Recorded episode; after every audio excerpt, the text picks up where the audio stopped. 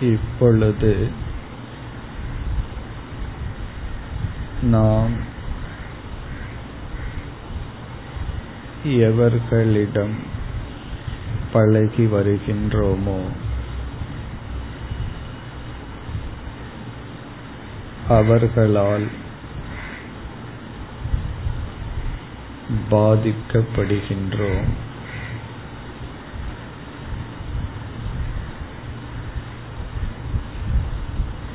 இப்பொழுது நாம் எவர்களிடம் பழகி வருகின்றோமோ அவர்களால்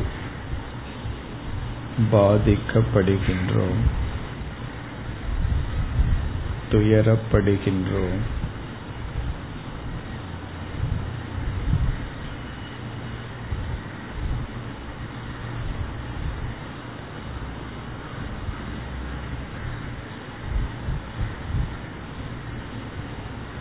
இந்த துயரத்திலிருந்து விடுபட ஒரு கற்பனை.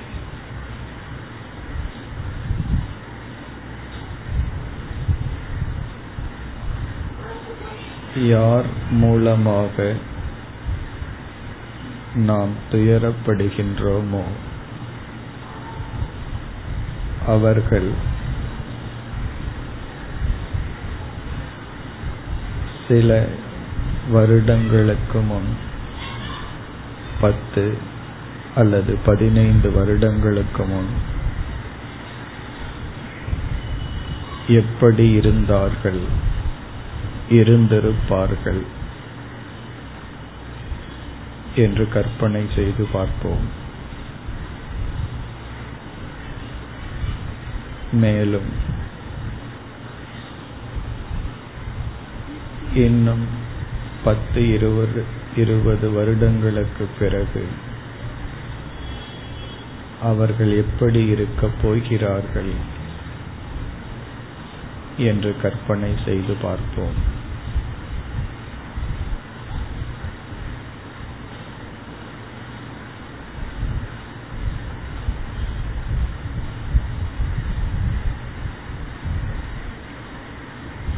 நம்மை துயரப்படுத்துபவருக்கு.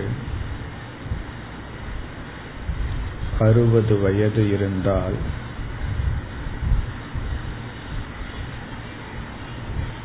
இன்னும் இருபது வருடத்திற்கு பிறகு அவர் எப்படி இருப்பார் என்று கற்பனை செய்து பார்ப்போம்.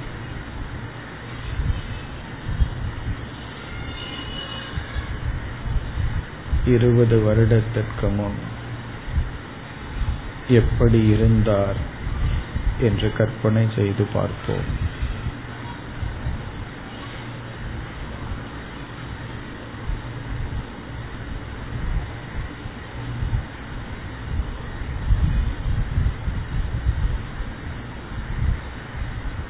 இந்த கற்பனை அவர்கள் மீது நமக்கு அனுதாபத்தையும் கருணையையும் கொடுக்கும்.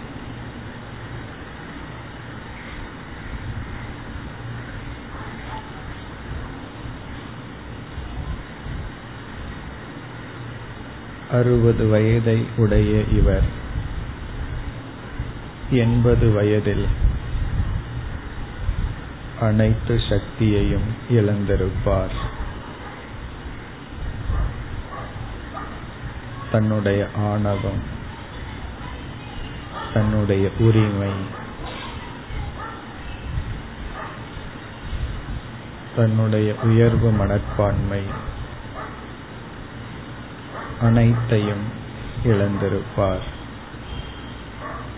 தன்னுடைய ஆரோக்கியம்.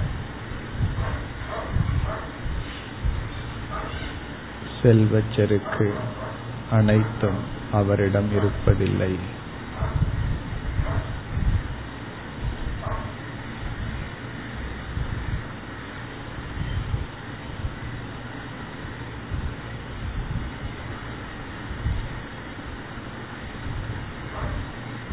இக்கற்பனையின் மூலம் கருணையை நாம் மனதில் உருவாக்கி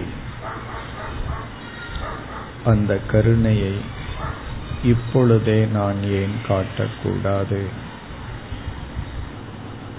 என்று சிந்திக்க வேண்டும்.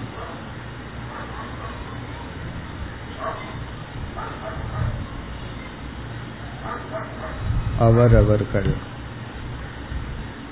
எவர்களால் பாதிக்கப்படுகின்றார்களோ அவர்களை மனக்கண் முன் நிறுத்தி அவர்களுக்கு எண்பது வயது இருப்பதாக பாவனை செய்து கருணையை மனதில் உருவாக்கி அக்கருணையை இப்பொழுதே ஏன் செலுத்தக்கூடாது? என்று உணர்ந்து தியானித்து அமர்ந்திருப்போம்